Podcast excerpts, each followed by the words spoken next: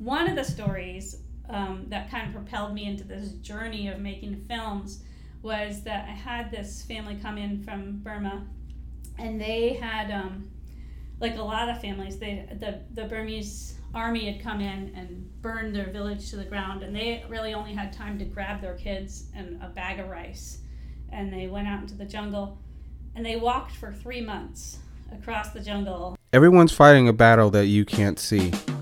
I am James, and welcome to Focus for You.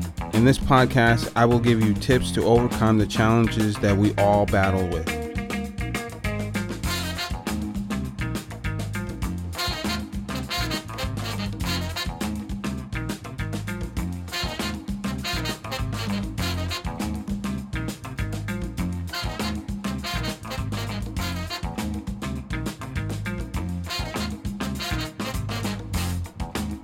Hey guys, welcome, welcome, welcome back to the show. Glad to have you guys. Uh, so excited for today's episode. So excited for this episode.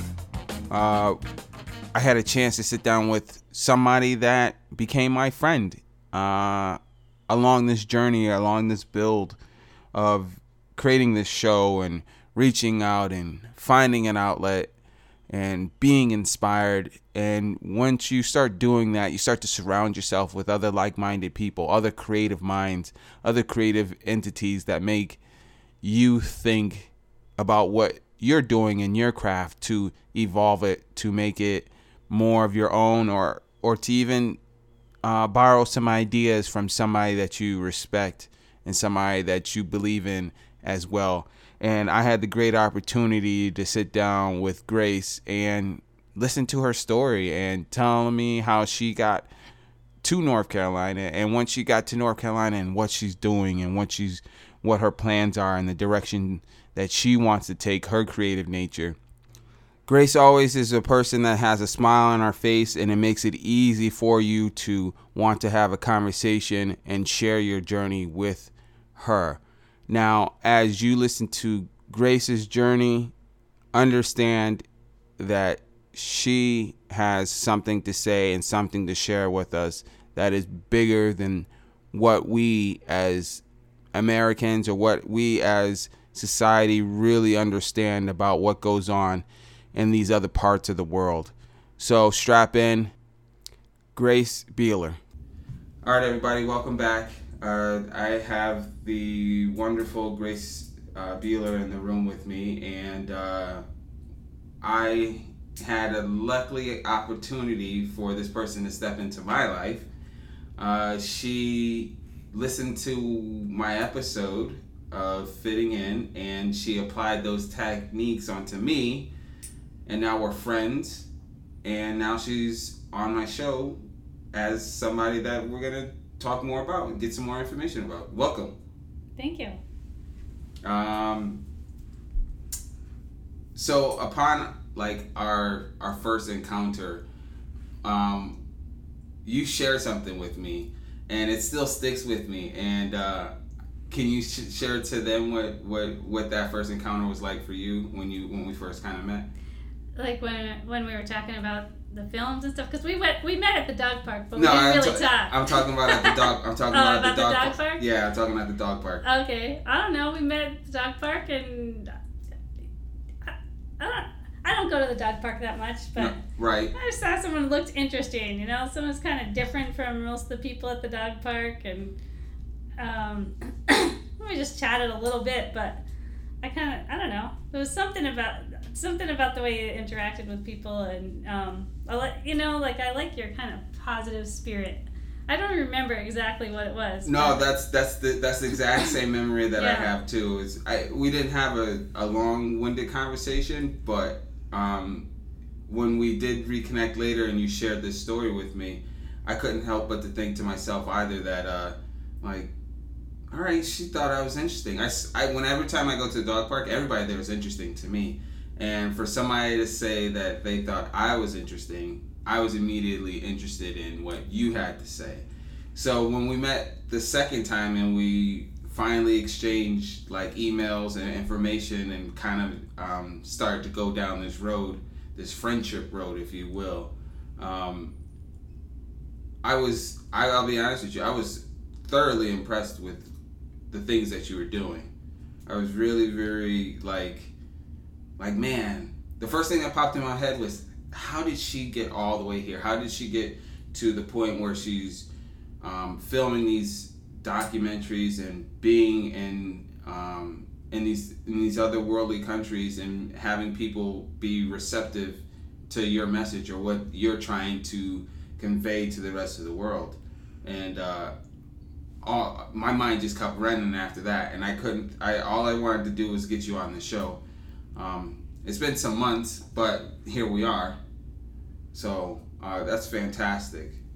Uh, one of the things i always i i always ask i like to fill out people is i was just telling you about my very first job. What was your very first job? Um, my first job was working at the snack bar at the hockey arena at st lawrence university because i grew up really close to Canada in upstate New York, and hockey is the thing to watch. So I grew up going to hockey games, and uh, so I didn't apply for a job that was open. I just saw a place I wanted to work, and I that's where I went and asked him if I could have a job.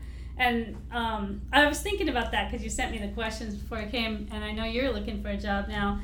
And that's kind of what I've done all my life, and I think it might be kind of good advice for people who are looking for a job is just figure out where you want to work and then ask them. So, and even if they won't, if they don't have a job, like volunteer for a while, and you know, like just show up. Just show up. Just show up. So that's what I did. I went to the snack bar and I said, "Can I work here?" And luckily, they they said yes. Um, and my favorite part of that was well, there were a bunch of good things. I really liked those nachos. Remember the nacho machine where you'd squirt the nacho stuff? Yeah, because I grew up on health food and we I've never had any of that stuff. Uh, but then I also got to see the hockey games. I got to see everyone who was at the hockey games. You know, it was just like the place to be. So that was fun. so tell me how you get from working at a hockey ring serving nachos to being a film producer for documentaries like what where was the the, the, the, the points in your career that changed all that. I granted, I mean, my first job was um, working at a pet supply store, and now, um, you know, I'm a graphic designer and a podcaster. So I, I know our journeys are different, but there's always something along that journey that kind of changed that. What was that for you? Yeah. Well, I think that's something we have in common is we both really love people. Yeah. You know, so that's why I liked that hockey game job because I got to see everybody, uh-huh. and that's the same thing. You know, like that's that's right where I am now. Like you and I both collect stories. That's part of documenting. Yeah, um, yeah, we do. So, um, I grew up. My grandparents um, were Holocaust survivors, and my mom was born in a refugee camp. So I'm from an immigrant family, um, and uh, my mom came to this country when she was five, and I was real close to my grandparents. They lived nearby. Um, so I've always been really, I, I guess I felt like I had to give back to the immigrant community, you know, because my grandparents kind of got a second chance at life. Um, so I, most of my adult life after the hockey games, I worked with immigrants on one level or another. Um, so my first well, maybe my first real job when I got out of college, uh, I moved to New York City and I worked kind of coordinating an English as a second language program that had a bunch of volunteers all over Manhattan. I had to run around to different churches and corporate offices and make sure everybody was paired up with their volunteer tutor. Um, and then I moved to the San Francisco Bay Area and I worked for an immigration attorney. At, at, that point, I thought that I wanted to be an immigration attorney. Yeah. So I thought, okay, I'm gonna work for one. So I I showed up again. I went to that office. I found the office of the guy who worked just for farm workers, and I said, I want to work here, and you can pay me ten bucks an hour. Just teach me what you've got to do. You know. So, so he said sure, and I worked there. Um, the problem with that I mean, it was really great. It was really great. He um, he's an amazing guy. He only worked for farm workers. He did deportation defense pretty much. Most immigration attorneys will like supplement their income by doing some visas for wealthier people who are coming, like academics or you know uh, for jobs and stuff, but he only wanted to work for farm workers. So we had this huge caseload. Right. And um, he had this new idea. This was 98, 99. He had this brand new idea that all of his files were going to go in the computer. Like there was no internet yet. so he had me on the phone talking to people and putting stuff into the computer, which was awesome, except there was no headset. Yeah. So I was, you know, with my neck cricked and Yeah, I hurt were- myself really bad. Like holding the phone. I was holding shoulder. the phone with my shoulder and I ended up with a really bad carpal tunnel so that I didn't feel like I could go to grad school, go to law school. I couldn't do anything. And you know, like you're really young and uh, I didn't even know like I just broke my arm now and workers comp is taken care of. I didn't know about workers comp. I you know, it was Right. like I just didn't do anything about it. so uh, after that, I, I mean, pretty much I felt like one of the only things I could do was teach because I didn't have to be on a computer. Because there were about 10 or 15 years that it was really painful for me to be on a computer. I couldn't I couldn't do it. So I went back to teaching English. I had taught English. I lived in Venezuela for about a year. Um, one of my my best friend in the world is uh, she was an exchange student from Venezuela in my high school when we were seniors That's and I went back and lived with her. So I had taught English in Venezuela, and then I had that job in New York where I was coordinating. So I went back um, when we, after we were in California, we moved to Connecticut, and while I was in Connecticut, I started um, tutoring ESL at Capital Community College downtown Hartford. because my next door neighbor did it, and she invited me in. And then I, the the director of the program said, "Oh, well, if you know, if you get certified, you could teach." So I went and did a summer program um, in Boston, and it was just four weeks. And then I was certified. I taught one class, and then we we only, were only in Connecticut for two years. We ended up moving. Then when we moved to Ithaca, I um, got this great job, which is really similar to the job that I have now at Durham Tech, which was teaching adults, and I had mostly refugees in my class. So I love people. I love hearing people's stories, and I found that teaching English, most of what my job was to, was to make people talk. Right, I had to come up with the right questions to make them talk, and and most people want to talk about themselves. Right. So I think we all do. we all do, Yeah, right? we all so do. then I had to come up with the right questions to make them talk about themselves. And I had real low level. I had people who were coming in from refugee camps, like from Burma. and They'd been in refugee camps in Thailand for 10 years or 20 years. But um, they some of them didn't speak very much English at all. But I wanted to know their stories. So I figured out ways to like have them draw out the stories and then we would put the English in together or something, you know? So I was getting all these really fresh refugee stories, Right. um, and and they're super powerful. You know, it, it it's amazing. I it, the stories that I hear all the time are really crazy. so one of the stories um, that kind of propelled me into this journey of making films was that I had this family come in from Burma, and they had um, like a lot of families. They the the Burmese army had come in and burned their village to the ground, and they really only had time to grab their kids and a bag of rice, and they went out into the jungle, and they walked for three months across the jungle. Hold on. Yeah. Hold, wait. Right, and they're drawing out this story for me. They can't tell me the story. They're drawing it out They walked and their for three- friends who are can speak a little more English are telling them. So they're walking for three months, and they have to sleep in the jungle. There are these wild elephants that will like grab a tree trunk and try to hit them, and and also that like at some point they found this other family that had a cow, and that was amazing because they could drive the cow in front of them, and the cow would step on the landmines instead of them, Oh my heart. right? Oh my. So they walked for three months and they finally got across the border into Thailand. And there are some refugee camps that are set up on the edge of the border on, on the Thai side. But those refugee camps are not like these nice, clean, beautiful things. They're kind of just like. But basically, what my students told me is when they got there, they got six pieces of bamboo and a piece of plastic, and that they could make their house. And then the UN provided rice, salt, and was salt, rice, and oil that they got um, to live. But one of their kids, after that whole journey, one of their kids died from drinking contaminated water. There was like a stream or a little river that went through the refugee camp, and it was contaminated with human waste. Right. And the kid died. And it's like after that whole journey of carrying your kid across three months, of, you know, all of that. So that's, I, I mean, I hear crazy stories all the time, James. I mean, I can't even tell you. You went to my class. You know I- what it's like, I right? have, my and- and- students shared some stories with you. and they're very powerful and, very, and very inspirational and Right. and and uh, they they have done so many things that most of the people that are listening right now can never even imagine Yeah, never even fathom so Right. uh, yeah, it's yeah this, Yeah. this even this this story that you're telling me about this this Taiwan family that is now in the refugee camp is just above and beyond right. So that's a story that would kind of wake me up in the middle of the night. you know, it's like Absolutely. that's not fair. You know, Yeah, no, it's like all this stuff, and I there's so many stories that I can't do anything about. But I kind of felt like maybe there was something I could do about water.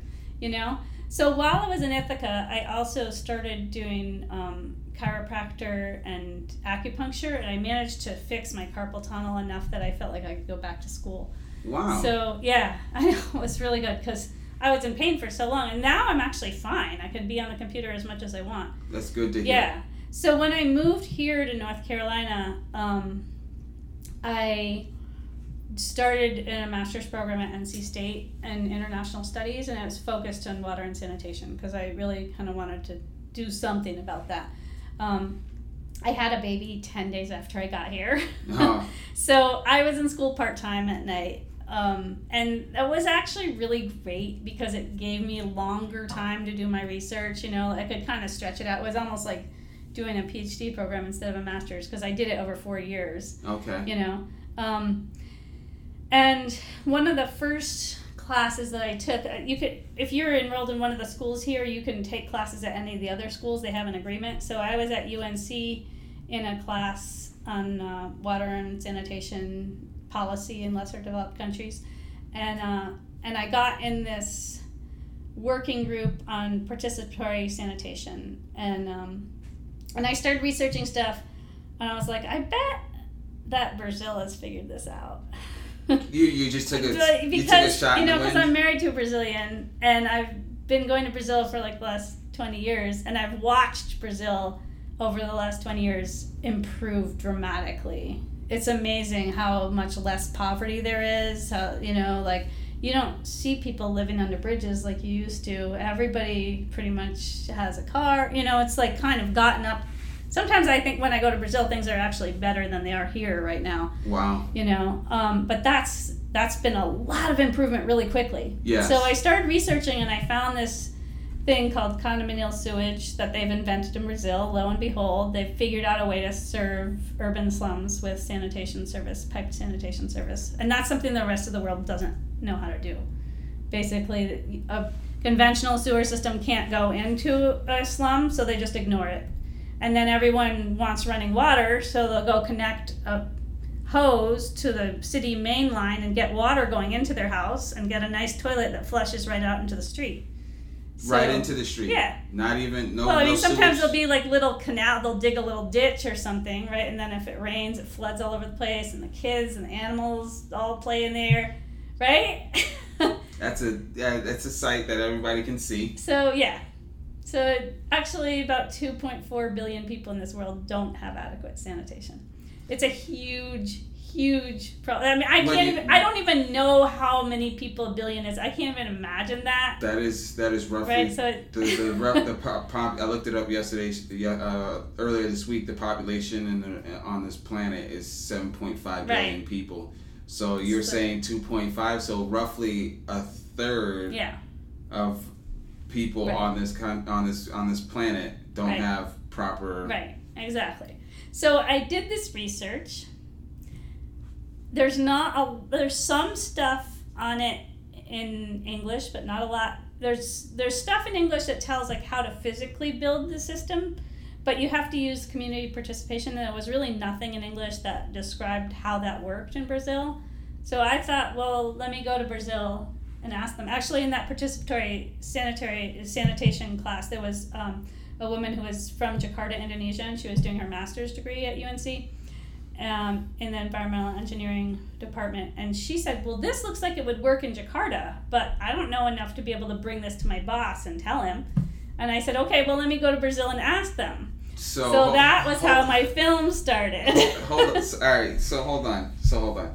So you you really took all of this kind of on a whim. Yeah. It wasn't even something that you were just like, oh, I have a bit of contacts in Brazil, and right, I I speak have a, and I and I have a, a, a an interest in this, and you like, I'm gonna go out and do this. yeah, yeah, I applaud that. I, I said this to you before, but I do applaud that because there's a lot of people that are are stuck and won't, Yeah. are not willing to take that kind of chance because you you really are taking a chance because you don't know right. you don't know what the yes or if it's going to be yes or no. I didn't have any contacts or any and anybody working in this or anything. Um, there was one um, like 20 minute video of one engineer who works in Brasilia, but the interview was in Portuguese online somewhere. So uh, there was just this one website. It's called Waterlat. It's kind of a, a, um, a group within Latin America that's working on sanitation. They'd done that interview and put it up. So I contacted the person who was who ran that website, and he actually got me in touch with a bunch of people in Brazil, a bunch of engineers. And then I needed money. You know, you need money to make films. we, we all need money to make things work. so I right? got a couple. Um, I got a couple scholarships. I was still in school, so I did it as an independent project. At first, I asked if I could do it as my capstone research. I'm like, nah, you got to write your paper. Mm-hmm. so it was good that I wrote my paper though, because I did all the research and I like read everything that had been written by the people that I was gonna interview, and I knew all the questions that I needed to ask and stuff. So it was really good that they made me write the paper. So the film, I mean, that was a way more than four credits. Yeah. Oh, yeah. Oh, yeah. I'm still working on it four years later. But um, yeah, so I thought my idea was let me go down and ask these engineers, and I'll bring a camera and I'll give it to my professor, and he can use it for the class. You know? Right. because we watched all these little videos and different projects around the world so he can just add it so i got um, a $4000 grant from the um, oh shoot i'm forgetting what they It's it's all right. okay It's all right. I got one scholarship that was the Paula Clothman scholarship, and then the other one I'm not remembering, and that's really terrible because they gave me money. But um, I had about five thousand bucks to go down and film, um, so I had to pay for my ticket, which is a thousand already. And you know, making films is really expensive. Like I could never have done this here on that budget, but um, the dollar was four to one. And one of the Wow. cities that I was going to, Salvador, is kind of a poor city, and a lot of, there are a lot of really talented people who are looking for work. So right. I was able to hire a team of professional filmmakers to work for me. And that was just chance too. I mean, I was like looking around. I was thinking of bringing my son because he has a YouTube channel and a camera, but the plane ticket was expensive. I got in touch with someone here in Hillsborough. Who, there's another Brazilian here, and he's married to her. He speaks Portuguese. He's American though. And uh, so he makes films, and I thought may- maybe I'd do that. But then I thought I'm paying for two plane, plane tickets. Like, that's a big chunk of my budget. So let me find someone there. So I just happened on this place called Cineachis that does kind of cool, interesting documentaries. And they have a little school where they teach people how to do documentaries, they teach youth and stuff. And so I emailed the guy, and he was into it. So um, I actually ended up paying him in camera equipment because the you know like stuff is so expensive down there. Uh-huh. So he chose all the. I was like, you can spend this much, and he chose all these stuff that he wanted, and I arrived with my suitcase full. So I was arriving with this suitcase full of stuff that I was going to hand over to this guy, and I had no idea if he was going to show up the next day and film for me or not. You know. wow. I was just I had to just go on faith. But he did.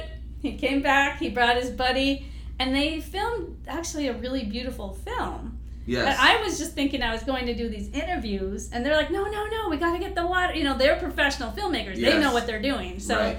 so they're like filming this beautiful thing. And uh and like three days in, one of them said, This would make a really good real film. Like a really good real film. yeah, like, not just for your class, you know, like this would be cool. We could put this on TV, kind of thing, right. you know. And I'm like, cool. So yeah, you need you know about another ten thousand dollars, and we could clean it up and I'm like, okay, I'll find it. I'll do it. So I came home. I had about 60 to 70 hours of raw footage. Yeah. And I filmed in the end of January, beginning of February, and I had to turn in the film for the end of the semester in May. I had never edited anything before. So Um, you're feeling all of this out by yourself for the Yeah. first time. Yeah, he was like, just get Premiere Pro and then you can send it to me and see what else tell you what I think.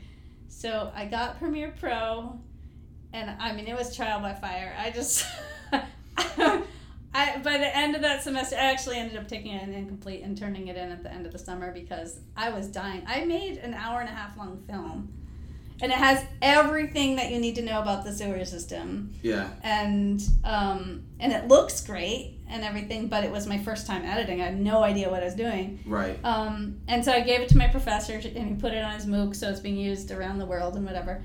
But then I was like, I, I had this thing. I was like, I need to make it this the real, you know, like I need a real professional editor to work on it. Uh huh. So I, my neighbor Peter, who I want you to interview, um, offered to host a music festival for me to raise money. So we did that last summer, last spring, uh, Flush Fest. Mm. He he created. We had a, we made a toilet pinata. We had we had three stages. His front porch. He's a piano tuner, so he's got his back his shop, and then he has grand piano in, inside his house Yeah. and we showed some films from some other local filmmakers and he does he writes music for silent films so he does a, a silent film at the end of the festival outside um, and and we raised 3000 bucks doing that Wow, that's yeah fantastic. yeah that was really great and then um, i was kind of showing the film that i had made around at different universities and a few conferences and Uh-huh. stuff and I started to think, well, this is great to have a film, you know, like I can send it to my friend in Jakarta and she can show it to her boss, but it's not really enough if they want to put the sewer system in in Jakarta, Right. you know, like her boss is going to say that's awesome, but I I don't know how to do it. you know, like I don't physically know how to do all of this. What we really need is for them, like the people from Jakarta, to come to Brazil, spend a few weeks seeing it, like do a hands-on class, Right. send some Brazilian engineers over there to help out, you know, translate all of that stuff, translate all the stuff that exists in Portuguese and put it online so All the a place engineering and the so that yeah, people the can actually go. So I started thinking, yeah, we need an institute, you know. So last March, uh, like a year ago March, um, I made a four minute version of the film and submitted it to the World Water Forum, which was being held in Brasilia um, that year. And it got in, and I was like, I'm not going to go to Brasilia to show a four minute film. You Right, know, that's right. a lot of money That's- and yes. time, and well, thank you, and you know, show the film. But that uh, it was just about that time that I started talking to a bunch of the engineers that I interviewed about the idea of the institute and they were into it they were like yeah we, we've been working in this for 30 40 years and we want to pass down the knowledge Right. it's not being taught in any universities everybody thinks it's this thing just for poor people but like you know we want we are helping a lot of people and we want more people to be able to know about it so they were excited and they said you actually should come to brasilia because there's a guy from the Inter-American Development Bank and someone from the World Bank that are interested in funding this, so you should come and meet them. So Oh my heart. So you had to go. yeah, so I had to go. So they were like, yeah, you should probably like rent a nice house on Airbnb so you can hold the meetings there. And so luckily the dollar was still really high. I mean, I can't afford. I don't go on vacation here. Yeah. But I just, you know, I used my own money. I rented this really cool. It was like an art gallery that they rent out as an Airbnb. It was, had a nice meeting room, and so this guy Sergio came from the Inter American Development Bank, and he really liked the idea. So he promised me the rest of the money to finish editing the film. He was like, "Yeah, you can." That's fan- that's fantastic. Yeah, That's and he was also really excited about the institute idea. Uh huh. So um, the money like came in to do the film, and I just got it back a few weeks ago. So um, I'm super excited about it. So there's a 30 minute version, but the guys are also um, in the final process of creating a 52 minute version that'll go on Brazilian TV. So that's gonna go on like 200 Brazilian TV stations, and then who knows where else after that. Oh, that. that's that's amazing. yeah, that's fantastic. I know. I'm so so excited about it. and you should be because Yeah. this is amazing. Because if if we we pause for a second and think about where this journey kind of started, yeah, it was off a whim. It was off of right, oh I I can do this. I can right, and now it's turned into something that you may be changing people's lives for the rest of their lives. You may be putting in an infrastructure or helping putting in an infrastructure and motivating people where now that 2.5 billion people yeah. it's, And, it's gonna that know, number's coming down It's like when you have sewage in the street, people get sick all the time. People die. Kids die a lot. absolutely You know, and and if you're sick all the time, you can't go to work, so you stay poor. You know, if you can change that, nobody wants to work on a sewer system, but if you can change that and not be sick all the time and not paying for your kids' funerals instead of paying for their school, you're going to change everything about your life. You know, you're going to help people get out of poverty. So, yeah, so I'm really excited about that. And and the institute is coming along. It's coming along. And you know, um, I just filed my articles of incorporation last week that's for great a nonprofit. that's and, uh, fantastic and I'm working on on all of that. And uh, the guy from the Inter American Development Bank wants me to do another film. He wants me to like rework the film and re-edit it. And for some reason, he wants me to go to Haiti. He's got a project in Haiti. Oh, I'm like, okay, cool, I'll go to Haiti. well, I didn't. I was like, he lives in Haiti, and the internet was really bad. He was like, you'll have to come to Haiti and do an evaluation. I'm like, okay. What for? And then the internet went out. and I have no idea what I'm gonna do there. oh but man So, so all right, all right. We're, we're, we're gonna come back to all of this, and this this has been great thus far. So, um, I, I wanted to figure out what was probably the hardest part about putting all that together for you. um. The biggest obstacle, the biggest challenge. Well, I mean, money's always an obstacle. well, yeah. right? I You mean, know, I guess I should say um, besides money. Besides money, right? Uh, let's see. What's the biggest obstacle? I mean, man, learning to edit that was that was brutal. Yeah. During the film pro- during the film During that process, once you got it home, I felt yeah. I mean, I like I said, my son has a YouTube channel, so I would call him over like, help. He's like, Mom, just do this. You know? but at the end of that semester i was i i stopped cleaning my house you know i just like stopped doing everything else and then i went to my mom's during the summer and just dumped my kids on her and i just sat there. I went to the library. I'd go to the library every day and just like you have no idea how much work it is to edit a film. So, so you when you were there uh, with your mom, um, what is something that you had to do every day for that to be essential? What was something that you know besides just doing the editing, but like with your um, with your doc outside of the editing, um, emails, phone calls, follow ups, yeah, all you know, that so stuff. I'm learning all of this just from the ground up. I have never made a film before, and I have no idea what the process is. So every time I get to like a new thing, I'm like, "Holy crap! Oh, you have to do that, right?" Yeah. So you finish the film. You, you sound like me every time with, with my show. Every time I, I reach a new milestone, Right. I'm like, oh, you, you you're supposed to do that. Oh, that was easy. Why didn't I think? right. And now you're at a new point. Right, right. So I mean, you think that when you finish the film, you're done, Yeah, but you're not. No, like that's just the beginning. yeah, because you can work your butt off and you can make a film, but you need that film to be seen by the right people. yes. You know? So that's where I'm at right now of learning like okay, the marketing and the you know like the imp, there's some there's some thing called an impact editor which I can't afford to hire, but I have a friend who is one. Um, and that's the person that just like sends it out to all the right places, gets it into the right film festivals, brings it to all these other places and people, and connects it and all that. And so I, I'm just learning all of that as I'm going right now. And the thing is that film festivals only want to accept films that are made in the last couple of years. So since this one just came out, I've got to start Yeah, you gotta start doing that submitting right it to now, film right? festivals. And I, it's like thirty-five bucks for every film festival, you know, and you don't know if you're gonna get in or not. And yeah, that stuff starts to, it starts Right. to add up. yeah, it does, it does. But you know, um, it's gonna happen. So, so you, I, I, when listening, you mentioned something about your budget and not having enough Um, what were some of the biggest obstacles with the budget for you? Uh, you you did already mention making a barter with um, film equipment. Mm-hmm. Uh, was there anything else that you had to do on that on that kind of like as far as uh, balancing that budget to make it everything come together? During the actual filming, everything went amazingly well. I mean, it was so smooth. I didn't expect it to be that way at all.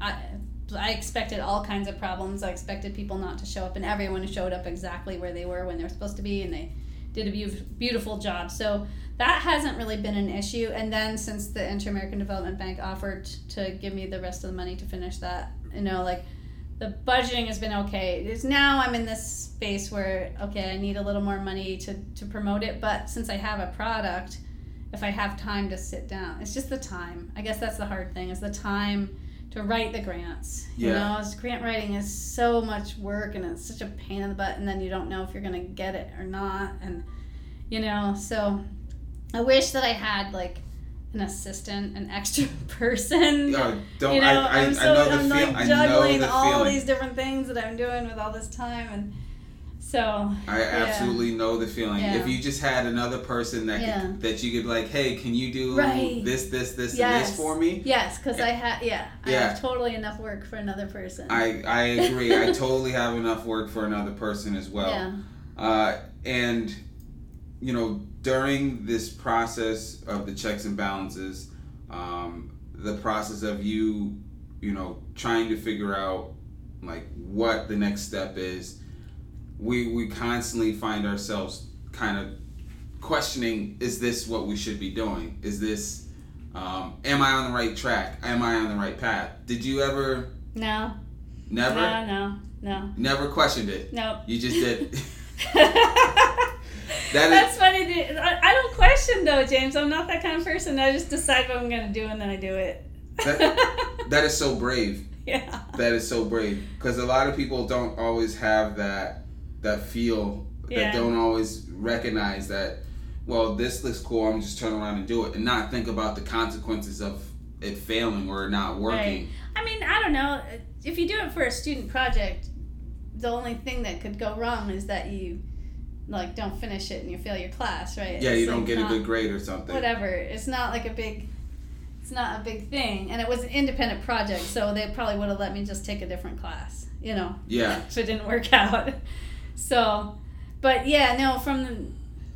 I, I don't get that feeling of am I on the right path or whatever. Because the thing is that I, at work, I work with people who've escaped horrible situations all the time. People who, who you know, like have lost everything and are starting again from zero in another country in another language. So anything that I can feel that might be bad about my life, I just need to look at my students and and I realize that I have so much. Like, Yeah. you know, it's ridiculous how much I have. So yeah. We, we, we are very um, blessed and privileged, and, and we don't kind of Yeah. look at it that right, way. right. So, with you talking about your students, um, I had a I, I, I have sent you a question, and one of the the question was, um, if if I could make any documentary, what would it be? Hmm. So, Yeah. so um, I have an idea for a documentary that I really want to do, and and I'm kind of doing it. This next project that I'm doing is is a is a little bit that way. Um, but the the one that I really want to do is I want to follow a refugee family, maybe even from the refugee camp, but definitely from day one when they arrive in the country for about five years, because five years is how long it takes to really kind of feel like your feet are on the ground. You know, I've watched people come in from the first day, and then after about five years, they have their house, they have their job, they have a way to get around, they have their life settled. And I want people to know how hard it is. I I, okay, I completely would co-sign that one because that's it's. I don't think the American people that have been born here really understand that having At the all. ability to sit Yeah. in your class and uh, speak with your students and have them share their stories. I couldn't. I, I, I- I couldn't help but to feel so blessed Mm-hmm. and so incredibly lucky to be born here. And the weird thing is that when you said that in my class, they're all going, "Well, but we're blessed. We're we're so incredibly lucky to be here." You don't know most. I have these two brothers from Rwanda. They grew up in refugee camps. Like they moved around from country to country their whole lives, and they feel like now that they're here, they can do anything. They, they didn't get to finish high school because they were just uh, you know they had to walk for hours to get to school then they had to work and all this stuff now they can go to Durham Tech and they can finish. They can get their GED. One of them wants to be an engineer and the other one wants to be a doctor, and, they're gonna do it. And that's the, you know? that's the and that's probably the greatest thing about their stories is that these these young men and women were born in refugee camps and then they're going to come here to America and they're going to be doctors, lawyers, engineers. They're going to be a part of the infrastructure and create and build better relationships with people that take a lot of this for granted. Yep.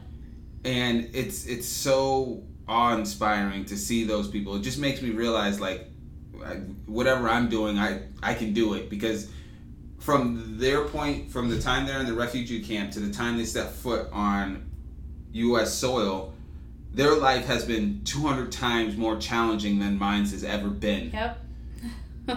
So uh, yep. it was a. I, I can't tell you enough. I thank you enough that about having that opportunity to go in there and speak with your students and have them share their stories with me.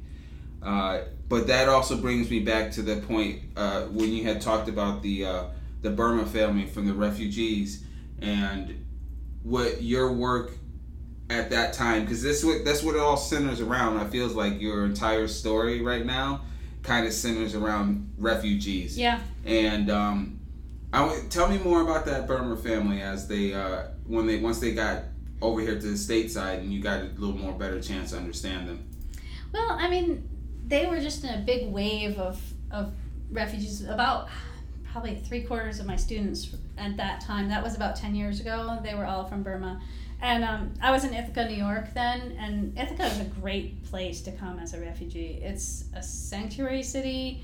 It has a really great support system. So every new family gets a sponsor family that just volunteers to help them out. And they get one year of support from the government, so they have time to learn English um, and all that. Here, they only get three months. They just have to Here get, in North Carolina, yeah, they, they have to get into their job immediately. I mean, you can't learn English in three months. So you know, this family was well supported, and and they had a sponsor family, so they were able to to spend the time and learn English, and you know, and become really fully integrated into into community. I don't know. I haven't. I've lost touch with them. Actually, I don't know what they're doing. No, that's that's fine. But um, I was just you know, I was I was really curious about that. Um, I guess it it doesn't just have to be with them, but yeah. um, the the the original interactions that you have with these people as they're you're first learning about them. Um, t- tell me what that's like.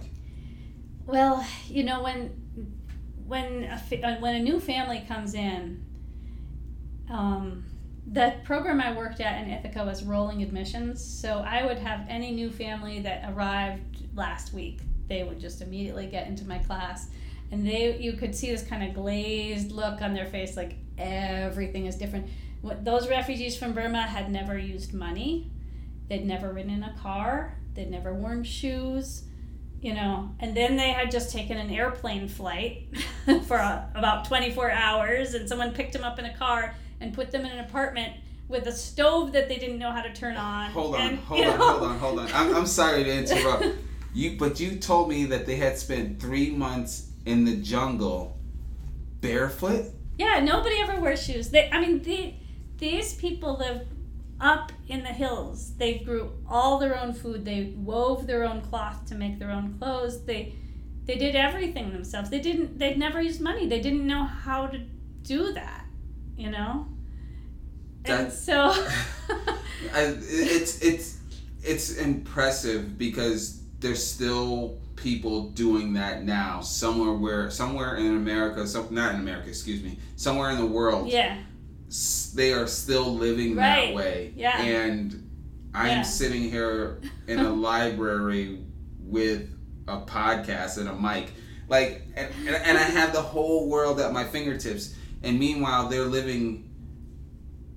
uh, not to say not to downplay, but they're living living simply. They're Yes. living within their means, Right. Nothing more. Yeah, I mean they were incredibly skilled and very smart, you know. And uh, you know, like we, I remember we were at a picnic at one of the other teachers' houses, and one of them started making a bow and arrow for his son, just you know, just for fun. He, That's like, oh, t- I used to hunt with this. You can get really good birds. And he he took this little plastic cup and he carved it out for like the fletching of the arrow, because they just use whatever, you know. Right. So the plastic would help help it shoot faster, you know. And they know how to make dugout canoes. It's like everything. They know, they know how to. But surviving here is a completely different skill. Yes. You know, I have the, I had this one family who told me the first night they came, they were dropped off in their apartment and they didn't know how to turn on the stove, and they didn't know how to turn off the lights. So they eventually figured out the stove. They turned it on and they tried to cook rice, but it burned. And then the the fire alarm started going off, and they had no idea what that was. So they just sat in their bed all night with a knife because they were frightened. And the fire alarm going off, all the lights on because they didn't know what a light switch was. They just sat there with this knife all night long until the refugee resettlement people came the next day. I'm like, oh, we should just told you how to turn off the lights, right? And how to cook on the stove. Oh my heart! This it's the thing that a, a three year old can do, Right. turning on and off a light switch, Right. and they're having a, Yeah. the toughest But the time thing with is, that. like, once people have been here for five years, they they can. I mean, they're driving a minivan. They're bringing their kids to school. They're doing all the stuff that you're supposed to do. They're paying their bills. They're just like every other American. No, It I, just ta- it, you know it takes the it takes a little while to get adjusted to being here, but once you're here, you're here. You just melt right in. no, you know? I, I definitely I um I've noticed that um, even going to school and having all different types of race and ethnicities um, come through, and we even you know foreign exchange students, things of that nature, where uh, they're being taught the American way, if you Mhm. will, or the Yeah. the idea of what the American dream may look like for them. But when you have refugees that come in that, like I said, were barefoot in the jungle for three months and then get on a plane ride for the first first Yeah. time ever, 24 hours in a plane yeah. with people that they've never seen or heard or, or of a language, and it, now they're plopped right in the middle of everything and they're expected to kind of right. uh, They're, they're expected to figure out what's a bill and what's junk mail. You know, like They're expected to know how to turn on and off a light switch yeah, and to cook on a stove. yeah, Man, yeah. that is that is something that I think again I keep saying is that we we we as Americans take for granted. Yeah. So as we segue out of that, I was I always wanted I always like to ask people like what is the weirdest skill that you have that you didn't know that you had or you kind of learned along the way? Well, my superpower is actually something I use all the time. I can understand anybody speaking English no matter how badly they're speaking it, Yeah. or even if they can't speak it. How broken their English how is. broken it is, yeah.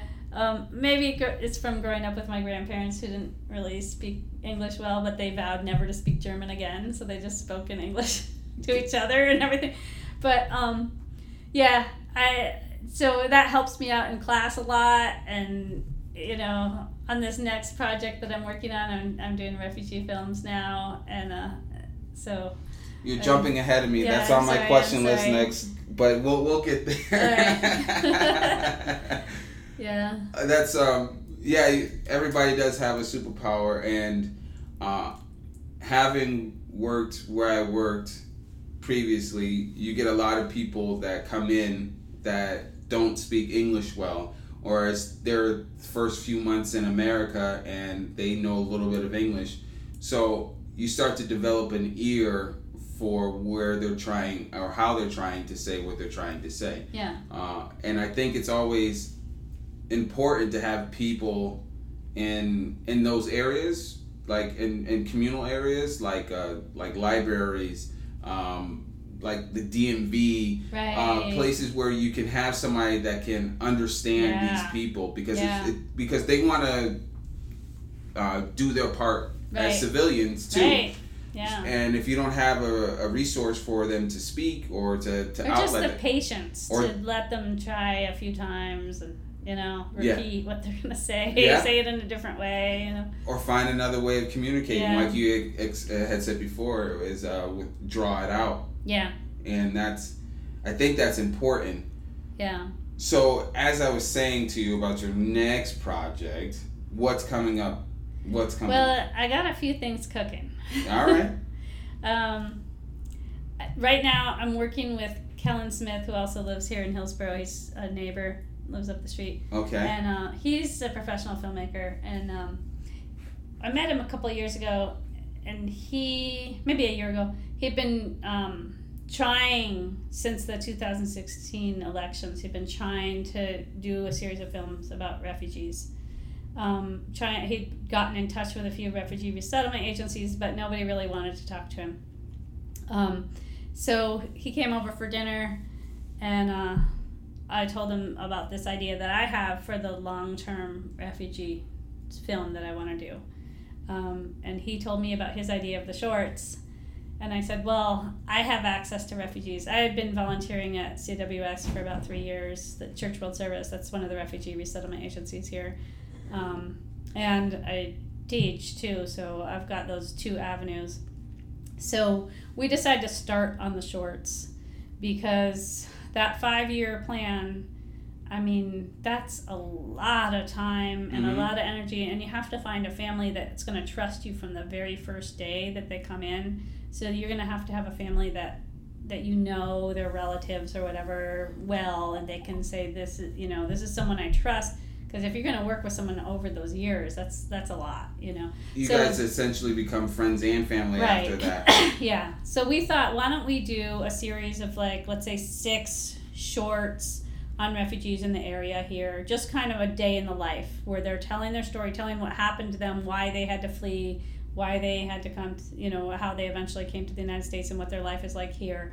And just follow them around with the camera for one day. Because we didn't have any funding, so we thought this is doable as a volunteer project. And it's also kind of important to get it out now Yeah. because I hear people being afraid of refugees. Like before that election, nobody even thought about refugees, right? No, no. And then suddenly, like Americans are afraid of them or think that they're bringing diseases or drugs or like all this stuff, right? And- Let's, let's let's let's not play into Yeah. those ideas because Right. they're false. but but yeah, so for me, because I work with them all the time, I'm like, no, Yeah, you know, and yeah. people need to hear the stories that I'm hearing in class. They need to see who these people are. I completely agree. So that's where we're at right now. We finished one short. It's 11 minutes long. It's called The Chance to Live. It's about a family from Colombia, and um, CWS helped us find that family. And then after we finished that one in the spring, um, I showed it in my class at the end of the semester and said, "Anybody want to do this?" And six people said, "Yeah."